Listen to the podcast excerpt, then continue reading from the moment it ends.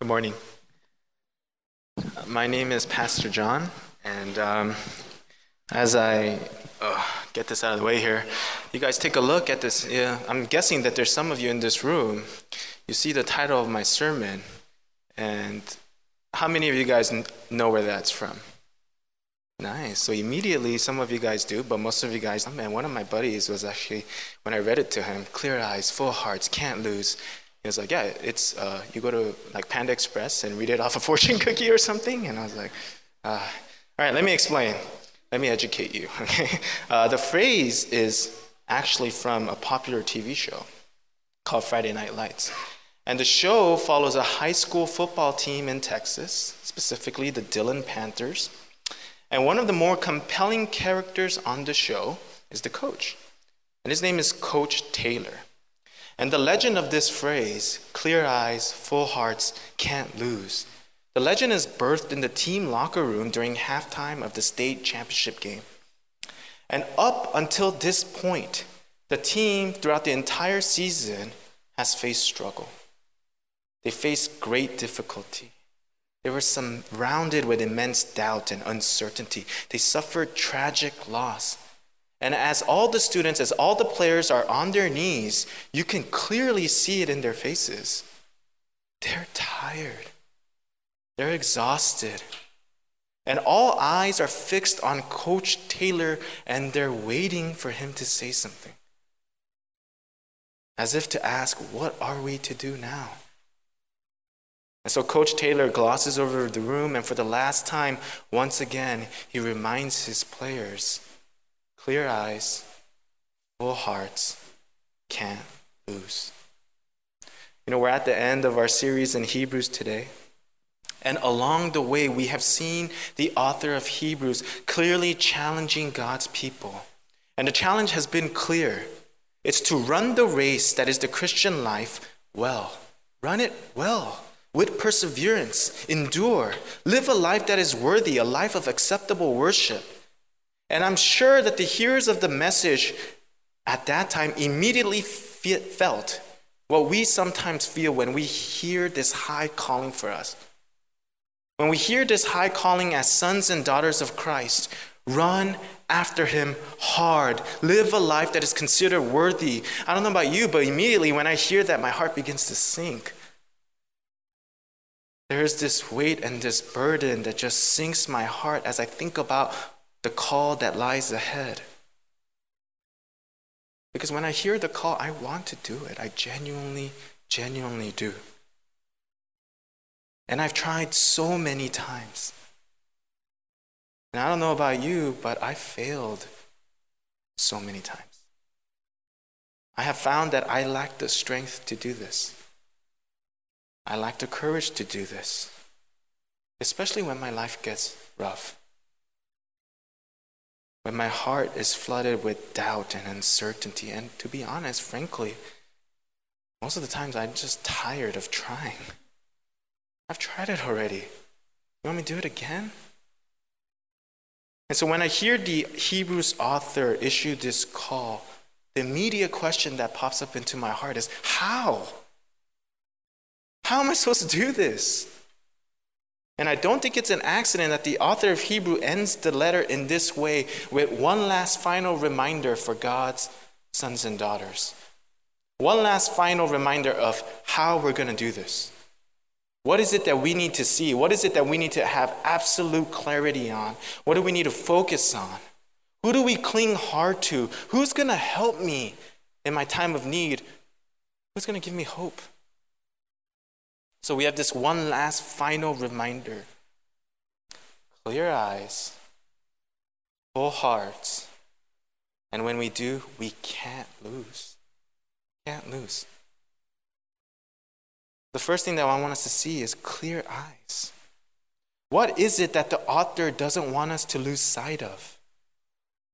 What is it that we must have absolute clarity on in order for us to run this Christian race well?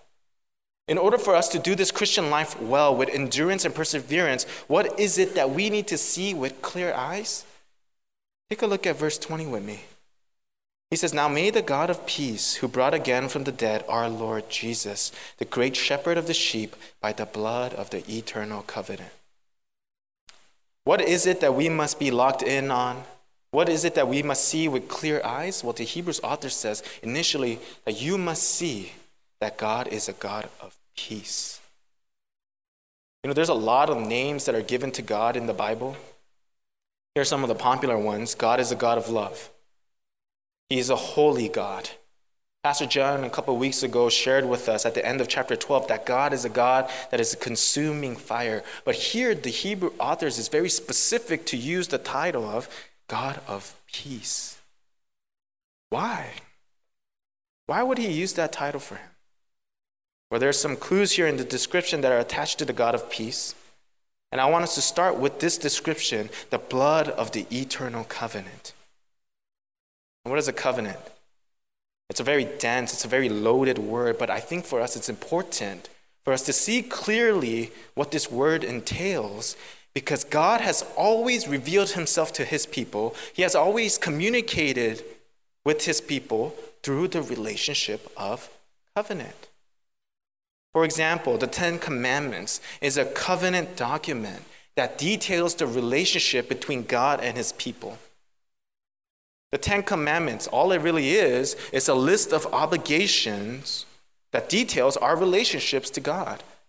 It's a list of obligations, requirements, responsibilities that his people are required to meet. And when those obligations and conditions are met, there is a blessing, there is a reward that awaited God's people.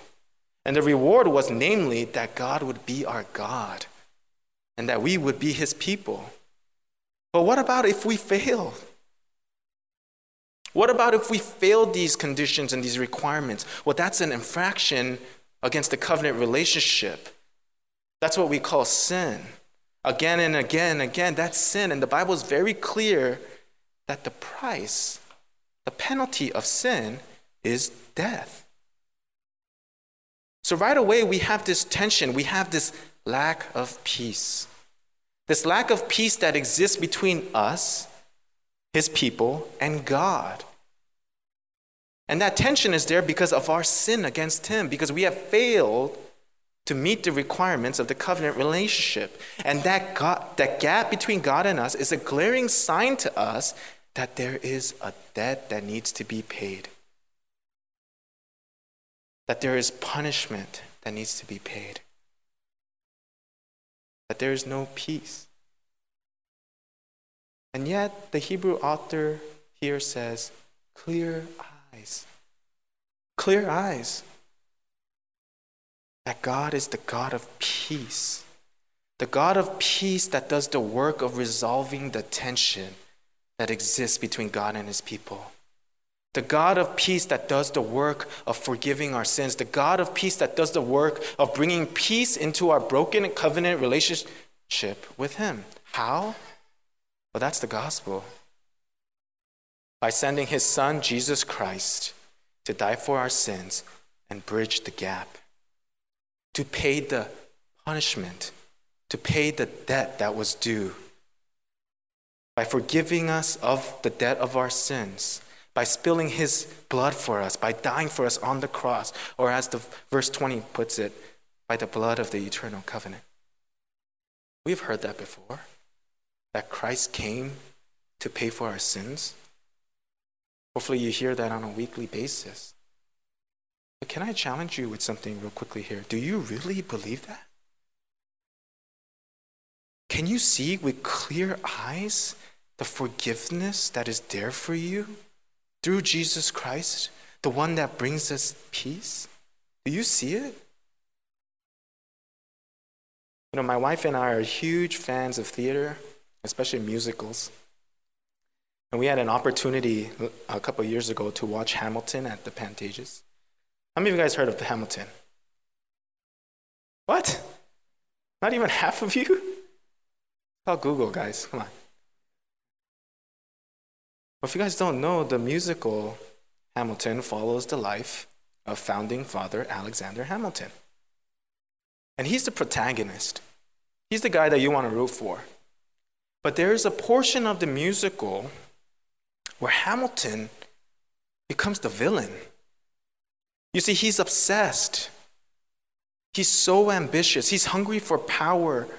And somewhere along the line, in his pursuit of cementing his own legacy, he becomes reckless. And he commits, he gets into an affair. And it's at that point his life slowly starting to fall apart. His marriage is in shambles, his son is killed, and there's this moment where Eliza, Hamilton's wife, and Alexander are trying to get on with their lives, but there's this obvious tension there.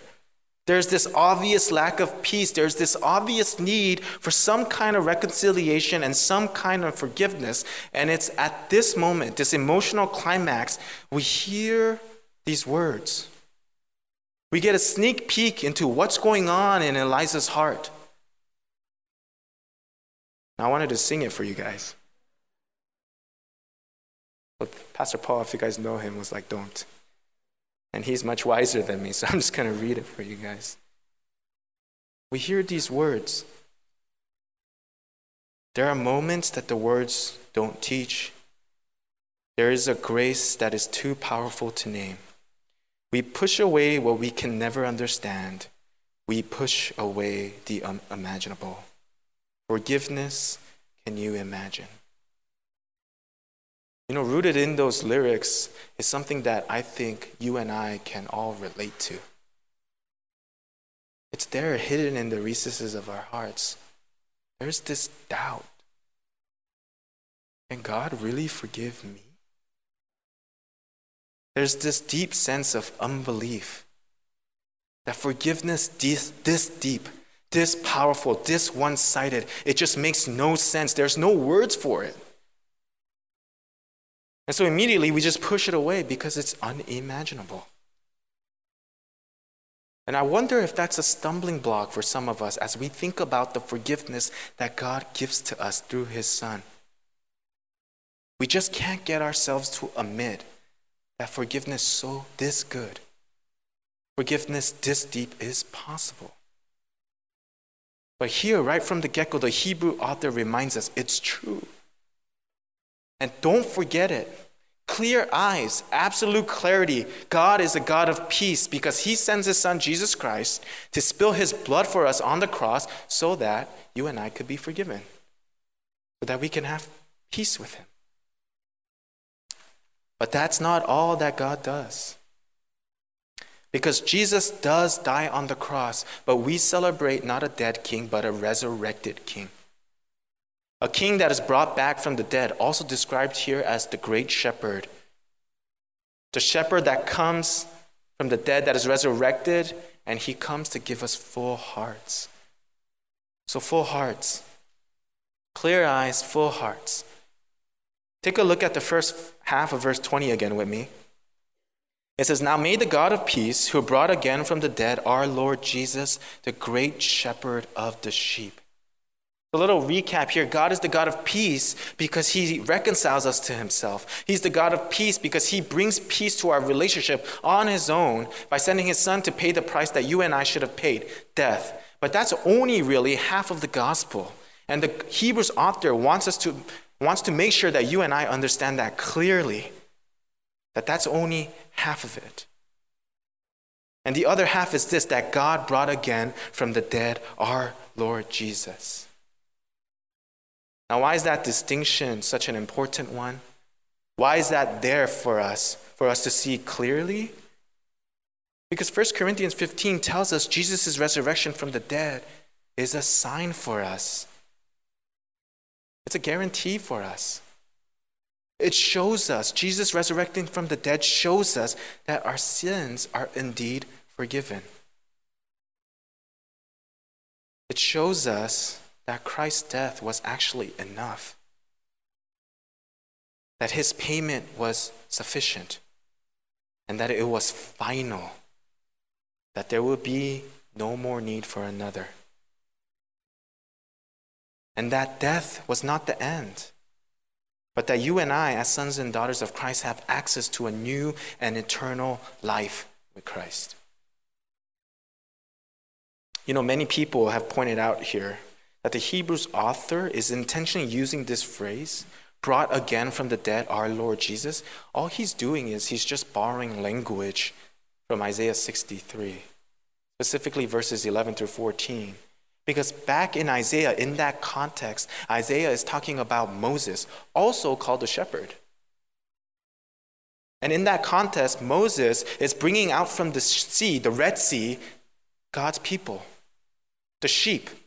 And in that context, what we know is that Moses was the shepherd, bringing God's people, bringing God's sheep out of bondage and slavery in Egypt into a new life of freedom.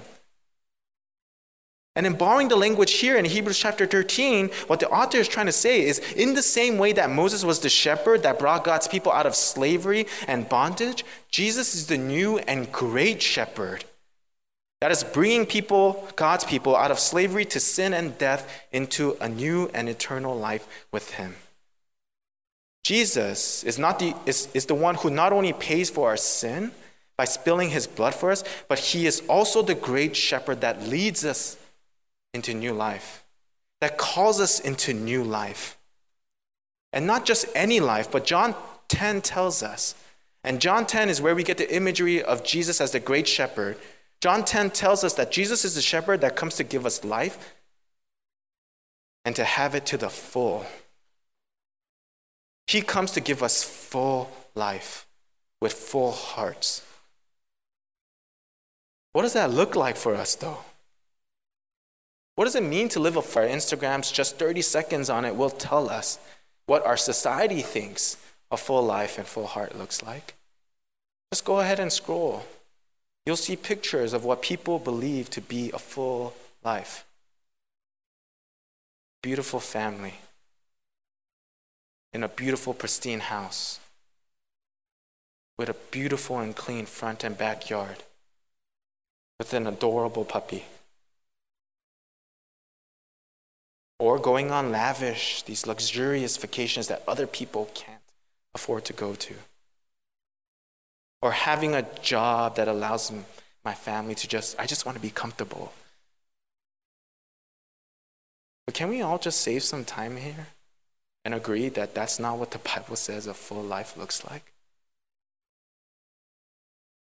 That's not what the Bible says a full heart is comprised of. What is it then? What does a full life look like? What does a full heart look like? You know, we've been going through the book of Hebrews since September of last year. It's a pretty long time. And there have been many things that have popped out of the pages. There are many things that have been impressed upon to my heart. But whenever I think about the book of Hebrews and our hike through it, I just get this impression that God is just stamping and hammering into my heart the idea of Hebrews 12. He's just jamming it in there. Specifically, the idea of running with endurance the race that is set before us, looking to Jesus, the founder and perfecter of our faith. He just keeps reminding me this is for you. This is what I want you to remember. I feel like God is reminding me, John, this is the full life that I have for you. This is the full life that I want for my children.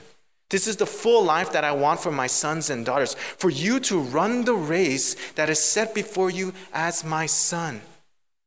And as my son, I want you to run the race of looking more and more like me as your father. I want you to look like me. In the way that you walk, in the way that you speak, in the way that you live your life as your father, as my son, as my daughter, I want you to look like me.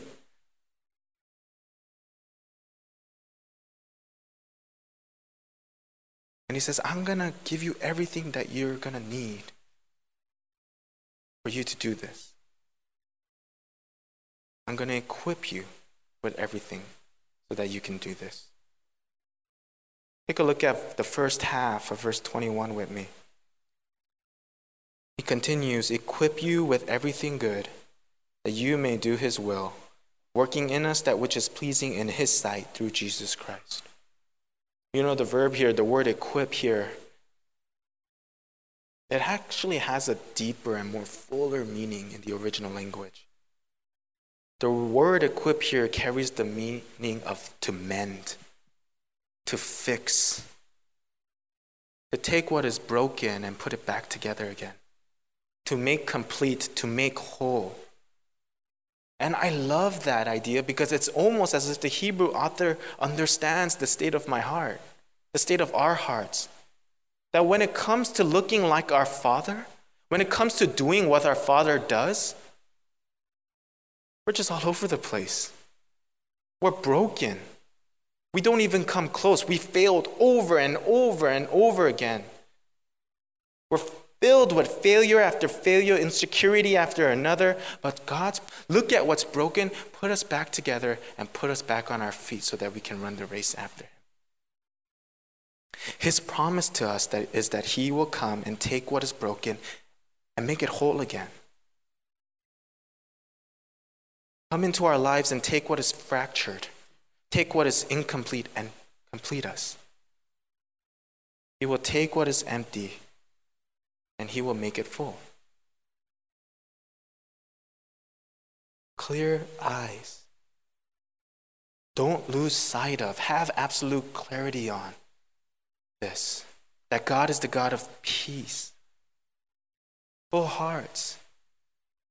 That God brings Jesus Christ, the great shepherd, back from the dead and calls us into full lives, full hearts by mending us, completing us, giving us everything that we need so that we can live the life that He wants for us as His Father. Look more and more like Him. And when we truly understand these two things, there's just no way that we can lose. Can't lose.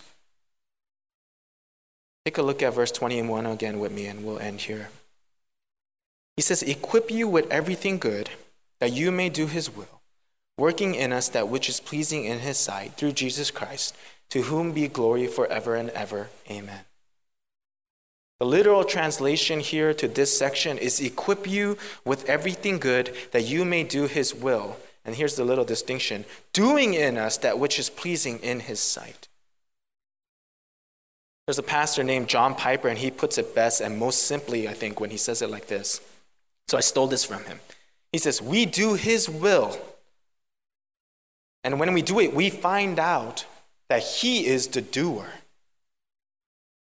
In our doing, he is doing. If I can draw this out, what I think he's trying to get at is when you and I are running the race of looking more and more like our Father, when you and I are running the race of looking more and more like Christ, what we will find is that while we are running, if we look down, we will just see that Christ is carrying us. And He is carrying us on his shoulders. That in our running, that it's him that is actually doing the running. It is he who is carrying us. And can I be just tell you that this is the greatest news for someone like me and maybe someone like you. Because what that means for us is that ultimately life is not about what we do. It's not about our success. It's not about how obedient I've been to God this week. It's not about how faithful I've been to God this week. It's not about how this week I was a great husband or a great father. Not about that. And yet, even better, it's not about our failures either. It's not about how many times I've messed up this week, how many times I've slipped up. It's not about how many times I've let my pride get the best of me this week. It's not about how I, I just blew up in a fit of anger and rage. It's not about how many times this week I lost focus of who God is, where I've become distracted. It's not about that. And because it's not based on what we do, it's not based on our failures or our success. If it's not based on what we've done, but what God has done through Jesus Christ, then the promise for us is that we can never lose. Because Christ has already run the race for us. Because Christ has already won the battle for us. Crossway, clear eyes. Don't forget. Don't lose focus of the God who has already brought us eternal peace and is mending us. He's putting us back together. He's taking our broken and empty hearts and calling us into a full life with full hearts. The life of running after Him and looking more and more like Him in all the things that we do, not out of our own doing, but through the death and resurrection of Jesus Christ. And when we can rest in that, when we find our grounding in that, when we find our identity in that, the promise is we can never, ever lose. Let me pray for us.